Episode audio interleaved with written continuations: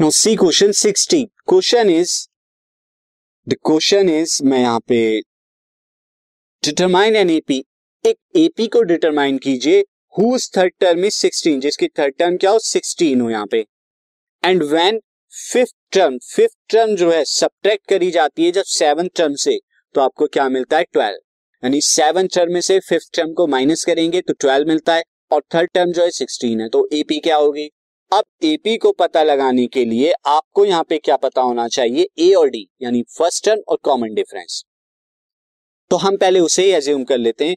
Let first term of AP is equal to a and its common difference see d is equal to कितना हो जाएगा? D आ जाएगा.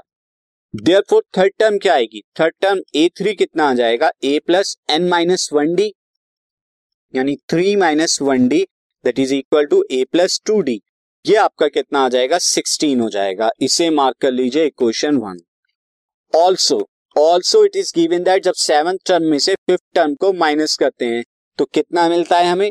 Twelve मिलता है। तो ये ट्वेल्व के बराबर होगा। अब सेवन टर्म क्या है? सेवन टर्म हो जाएगी ए प्लस सिक्स डी यानी seven minus one d minus fifth term क्या हो जाएगी? ए प्लस फोर डी यानी five minus one d is equal to twelve यहाँ पे a plus six d minus a minus four d is equal to twelve a से a cancel out हो रहा है six d minus four d is two d two d is equal to twelve therefore d is equal to कितना आ गया? Six आ गया. Now put d is equal to six in one in equation one में जब आप put करेंगे D को सिक्स तो आपको क्या मिलेगा? Sixteen sixteen plus a this is sixteen is equal to a है sixteen is equal to a plus two into d. तो टू इंटू डी की जगह सिक्स आ गया। तो sixteen is equal to a plus two into six is equal to twelve.